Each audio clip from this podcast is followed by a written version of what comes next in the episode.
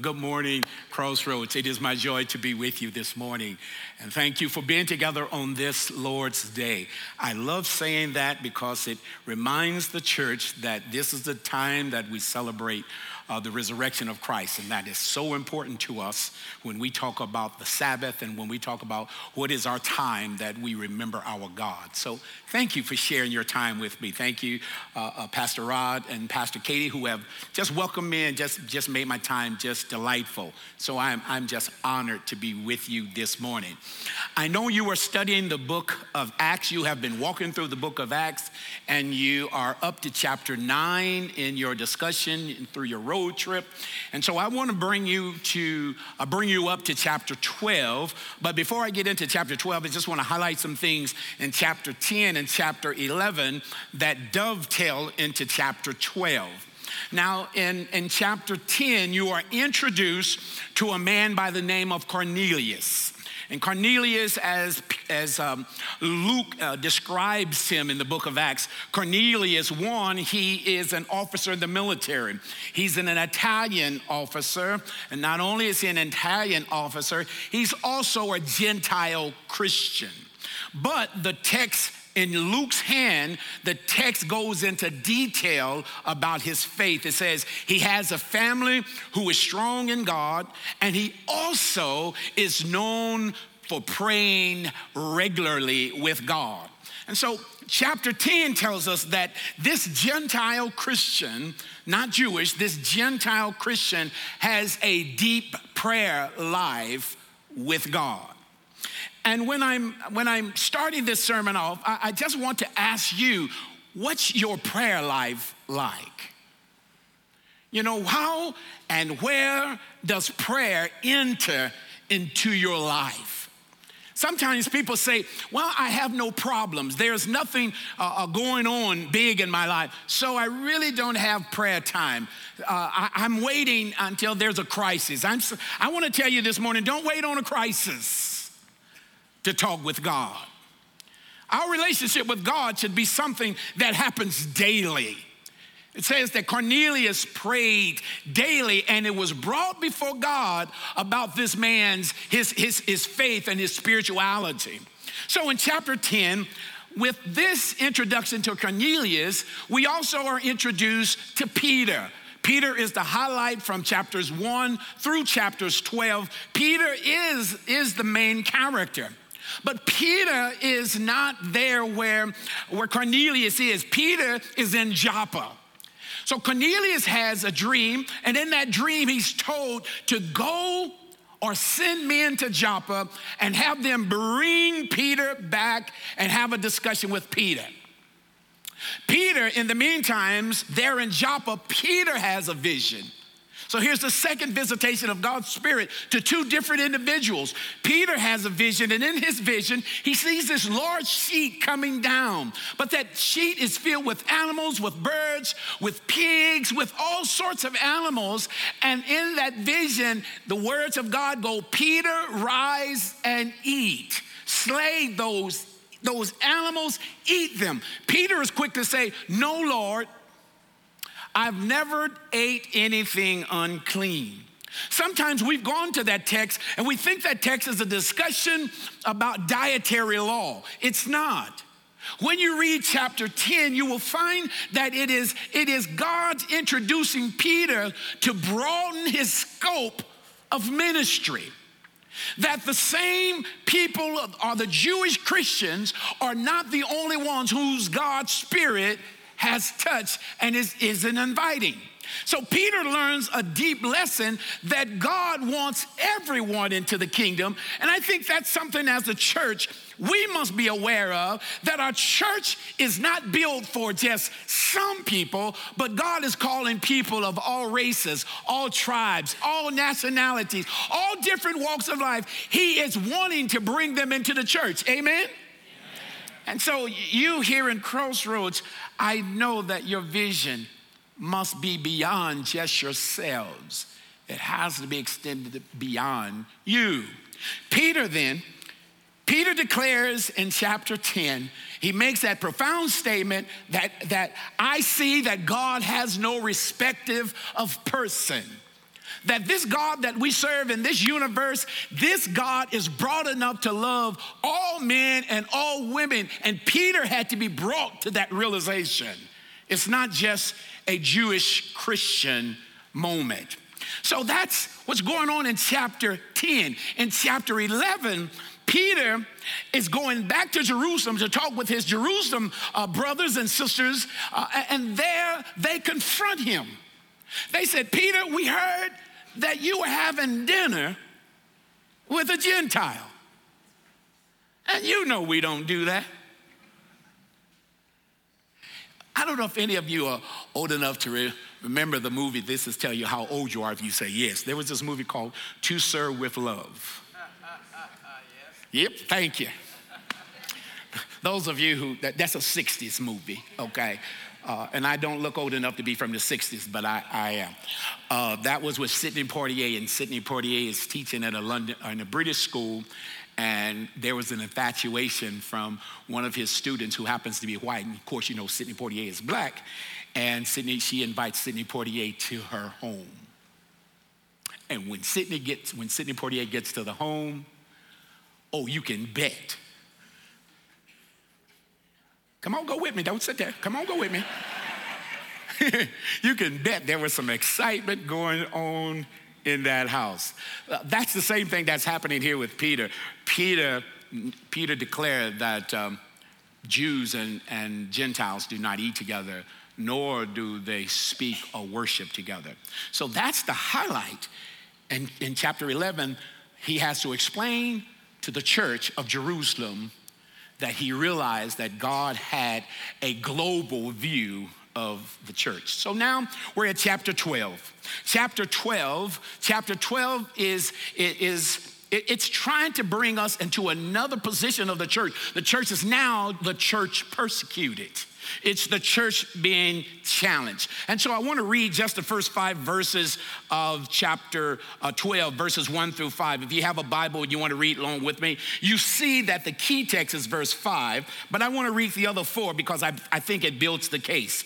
About that time, King Herod laid violent hands upon some who belonged to the church. He had James, the brother of John, killed with the sword. After he saw that it pleased the Jews, he proceeded to arrest Peter also. This was during the festival of the unleavened bread. When he had seized him, he put him in prison and handed him over to four squads of soldiers to guard him, intending to bring him out to the people after the Passover. While Peter was kept in prison, the church prayed fervently for God for him. Wow. The church prayed fervently to God for him.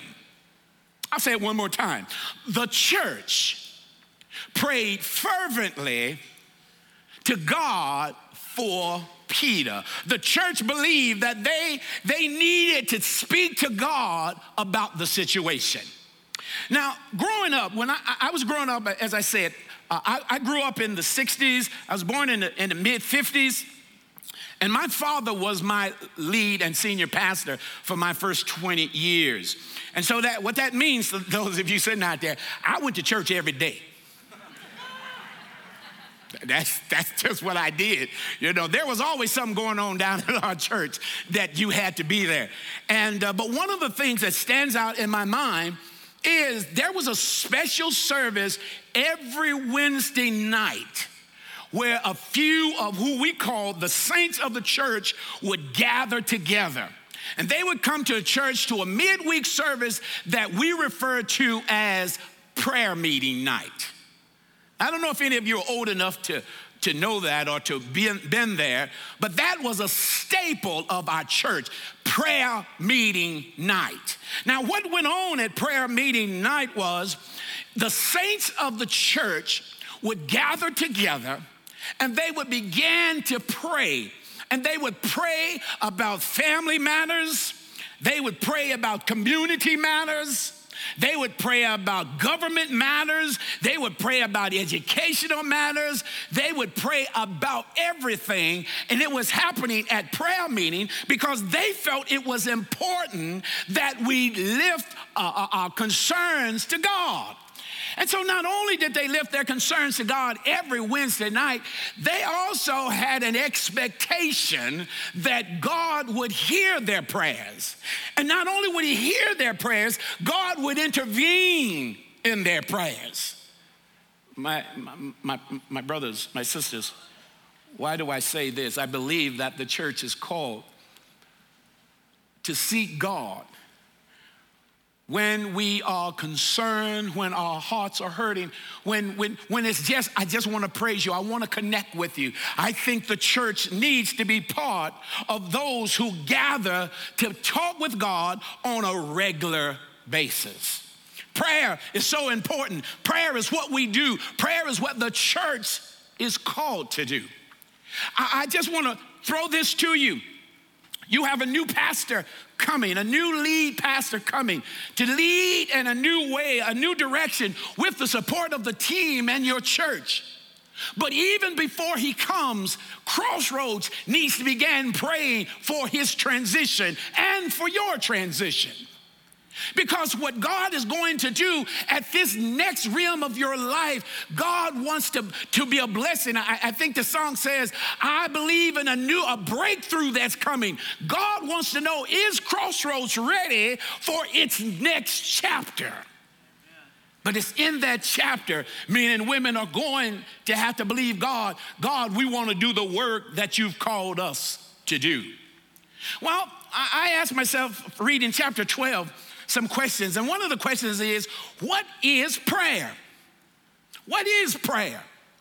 Uh, uh, have, you, have y'all heard there's some people who have drive by prayers? Sounds scary, doesn't it? Listen to it drive by prayers. Well, you, you know, it means that like when you're driving in your car and you see somebody, maybe you see somebody standing on the corner, you, you hit them with a prayer in your head, in your mind. You say, Lord, bless, bless them. You know, you see a school bus and you go, Lord, just take the school bus and all the kids to school safely. They don't know you praying, you just hit them with a drive by. You know, you see a, a, little old lady walking. There's a lady in my neighborhood. She is the smallest little old lady. She the coolest little thing. She, she about this tall, and she walks through our neighborhood every day. About 6:30, she walks, and she got a cigarette in her mouth. now I don't know if she here. You know, if you hear, you know. But you know, when I see her, I just pray. I say, Lord, keep her healthy.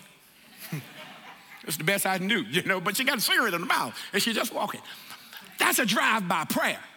I believe there are times for drive-by prayers, but I think there's also a time for a prayer that really is beyond drive-by. And the first one is prayer is the outcry of the soul offered to God for his consideration and reflections on matters that touch us to the core. What that means is there are prayers, there are experiences in our lives that we must go to God for and believe in God that this is this is going beyond just a drive-by. It is our soul crying out to the spirit nature of our God. And we're asking our God, would you consider, would you have reflections on my request because this is touching me in the core. Do I have a witness out here? There are some things that touch us to our core. Uh, well, I, I, I, I'm going to say it again since I've done it at the other two services. My, I had a teenage daughter. Should I say more? I had two teenage daughters, and I love my daughters. They are the coolest people in my. They're grown now. My, my daughters are grown, and I have five. I have seven grandchildren. But my two teenage daughters were the blessings of our, our lives for a while, and. Uh, uh, my, my oldest daughter did everything that you could ask a child to do. My, my oldest daughter was easy. Y'all have any easy kids? My oldest daughter, she was, she would, you know, can I wash dishes? Can I set the table?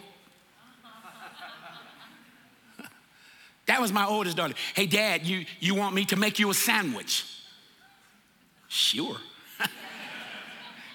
So my, my, my, oldest daughter, she was, she was cool. She, she, she, she graduated from Rocky and then went to CSU and went on to do good things with her life. Well,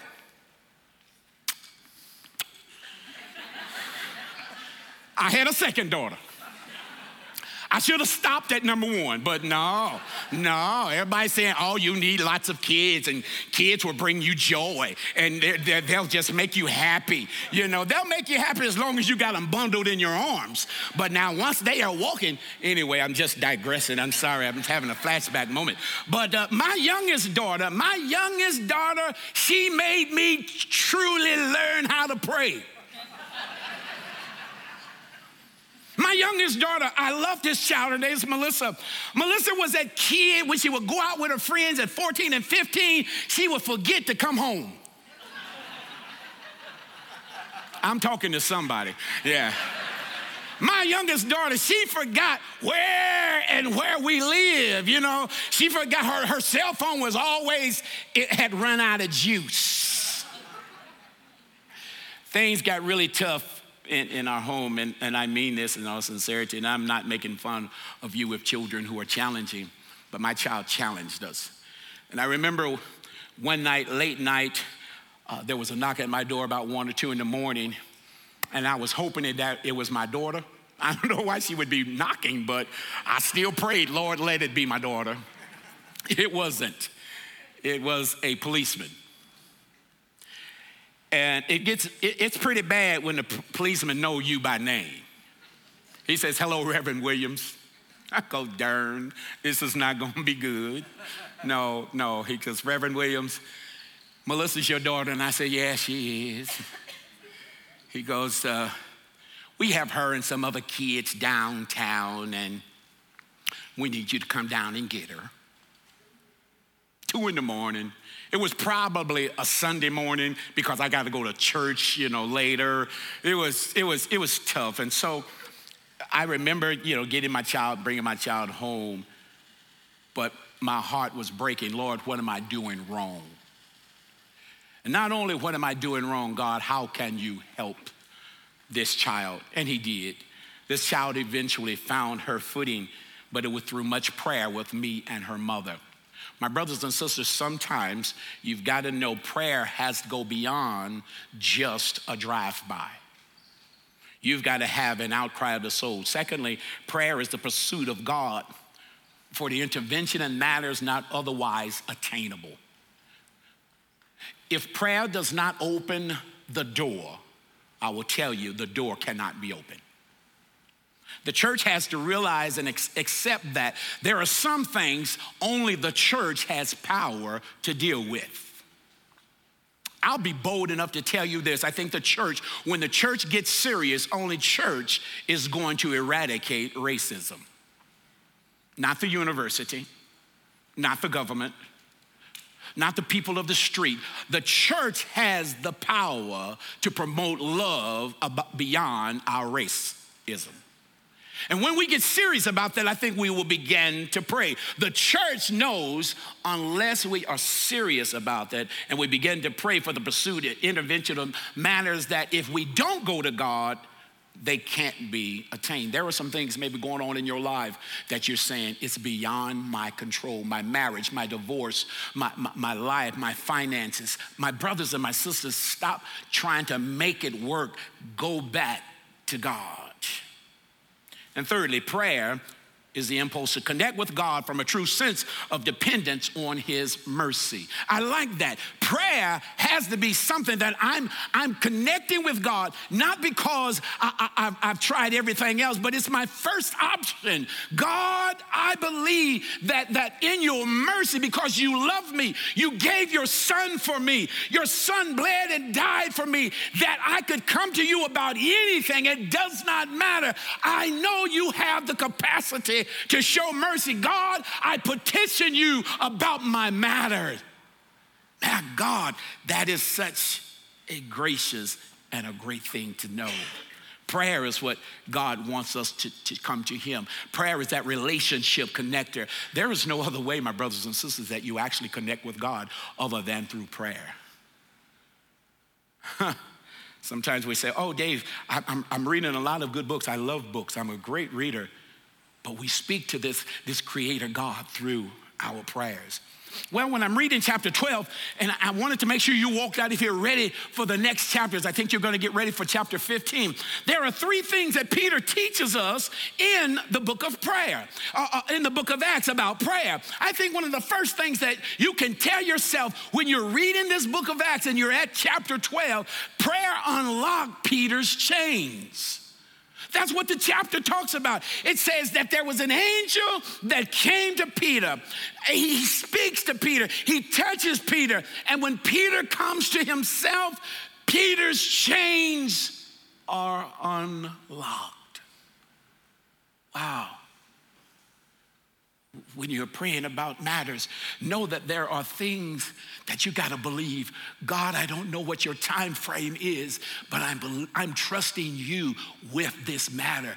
Prayers, prayers unlocked the chains on Peter. The chains symbolize our fears.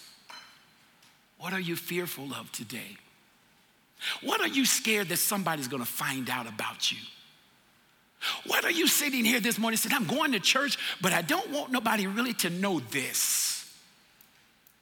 Let me tell you, you serve a God who's the God of the second chances. He's the God of the third chances. He's the God of the fourth. He's the God who wants to alleviate your fears. Secondly, prayer unlocked the cell doors. When, when the angel was there, the angel tells Peter, Get up, let's go, let's leave this place. And it says that he goes beyond the first guard and the second guard. And then he's out in the street. And Peter comes to a realization this isn't a dream. My brothers and my sisters, sometimes you will ask God for something and you know it, nothing short of a miracle will make it worthwhile. And you're, you're telling yourself, if God doesn't do this, it can't be done. But God does it you got to know that God is the one who unlocks our cell doors, that thing that's blocking us from moving forward. There's somebody who has hurt you, but only God can, can break that door from that hurt. There's someone in your life where you're saying, but I can't get beyond what they or she did, what he did. God gives us access and I said, when he takes our doors away, he opens us to the public. There are people in your neighborhood, there are people in your community, there's people at your jobs that you need to be sharing the gospel with. But God is saying, I want to unlock that, that door. And then, third, God unlocks our opposition. I think there are opposition all around the church. Just like Peter, uh, they, the church was praying earnestly for Peter because there was opposition. Herod did not want the church to grow, even though the church had a fantastic kickoff at the day of Pentecost, it was still troubling that this new radical group is gaining traction. And so there were Jewish people who said, No, no more of this splinter group. And they went public and it says, Let's, let's, let's stop them. Sometimes there are forces that would try to stop you, stop your homes, stop our lives, stop our churches, stop us individually. You got to know opposition is part of it. But in that opposition, God is the God who often will give us new opportunities. But I will say early in chapter 12 and verses 1 through 5, there's a statement that most people run past. It says early in chapters uh, 12, 1 through 1 through 5, it says, Peter was placed in prison, but James, the brother of John, died. Today, my friends, just because you tell God there's something you want is not a clear uh, explanation from God that it's going to happen your way. I'm one of those pastors who often does hospital calls and prison calls. Uh, I, I, go to where people's lives are broken. I've often had conversations with families whose kids are, are deep into drugs, and I know that. But I tell them there's a God who's able to sustain them. Even in our darkest moments, God may not bring your mother, your brother, your father back medically. But see, we in the church believe that this life is temporary. and we believe we'll see them again. James died. Sometimes our prayers will be answered the way we seek God for, but there are other times where we have to just believe God is going to make it His way. He's going to answer it, and I'm going to give Him praise for that. That's when we know we're believing God that He wants the best for us. Wow. James dies. And So the church prays. I don't know, it doesn't say what they prayed for, but it says they prayed for Peter while he was in prison. And I would suspect that they prayed, Peter, please get out alive. Well, Peter does. He gets out through the angel, and Peter is going back to the home of one of the prayer groups, that prayer meeting thing that I told you about. There's a group having prayer. And Peter goes to the house, and it's the house of Mary, the mother of, uh, uh, the mother of James and John. And Peter knocks on the door. And when Peter knocks on the door, the servant girl answers. And in my imagination, it had one of them little, one of them little things that you pull open and you look out the door. Any of y'all got that kind of door? You know where you, because you just want to look, and you really don't want them to see the rest of you. You just want them to see your eyes. You know, so that way they won't know if it's you or your mother or your brother. They only see your eyes. So the little girl opened up the door, opened the little thing, and she looked out and she saw it was Peter. And she began to say, Oh my God, it's Peter. And the scripture says she was amazed, she was excited, and she went back and told the church people that was praying, Peter's here. And you know what the church people said? No, that ain't Peter. Peter in prison. That can't be prison. That can't be Peter. We know where he at. He locked up. And the girl says, No, it's Peter. And, and they said, No, I don't know what you. Is this Colorado? I just. They thought the girl had been smoking something. They said, No, Peter's in jail. And then Peter continued to knock. And the next thing you know, Peter, uh, they opened the door and they said, Peter, that Peter says, Go and tell James, the brother of Jesus, that I am here, that God has opened a door for me. Because of your prayers, I'm here. And Peter goes on to another place where Herod will not find him. Let me close this morning so you can get home. I'm from the South. Anybody here from the South? Whoa, thank you. I'm from the South, and down South, I love the South because when you drive down South, everybody wave at you. You know, you be driving in your car. I, I, you ever, y'all ever seen the two finger? that means hello. All right, so just in case y'all go down there, when you're driving, there you go. That means hey. But other folk you be driving, they, they, they just wave at you. They don't know you. They just, hey. Yeah, good to see you. Thank you for being here with us. That's, that's, where, that's where I'm from. But uh, the story was told when I was growing up that there was this drought in this community of farmers. And the farmers were concerned that they haven't had any water in a number of days. And if they didn't get rain soon, many of their crops would die. And so the church folk decided at the next prayer meeting, we're gonna get together and have prayer.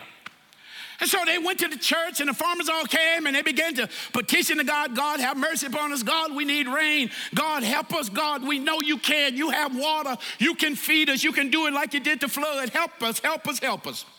That Sunday, everybody was coming to church, beautiful sunny day. Old lady came in, and in, my tradition, we call her mother. Anybody older than you is mother. So a mother came in, and mother had an umbrella under her arm. And mother came into the sanctuary, and one of the deacons went over there and said to her, say, Mother, good to have you here this morning, but uh, what's the umbrella for?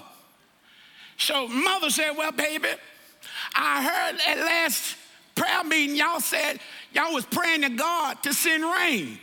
And he said, Yeah, mother, we did pray, but look at that sky out there. It's perfectly blue, not a cloud in the sky. Mother, why you bring that umbrella? Mother just stuck that umbrella up her arm. She said, Well, baby, when I get through praying and worshiping this morning, my faith tells me that God is going to open up the doors and rain is going to come by the time I leave out of here. And I'm going to have my umbrella because it's my way of saying, God, I know you heard me. God, I pray believing. God, I know you're with me. My brothers and my sisters, when you are in your ordeals, get your umbrellas out and you go ahead and open them up and tell yourself, I know you're going to walk with me. Let's pray. Thank you, God. Uh, we believe that you're with us, and we believe in the power of prayer. We're going to get our umbrellas out.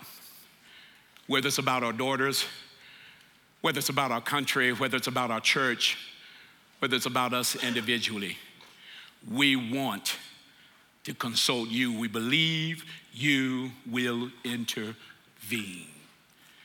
God, come into our lives. And may we be like Cornelius, having prayer time often with you. Prayer must flow from our core. Be with us, oh God. We pray this in Jesus' name. Amen.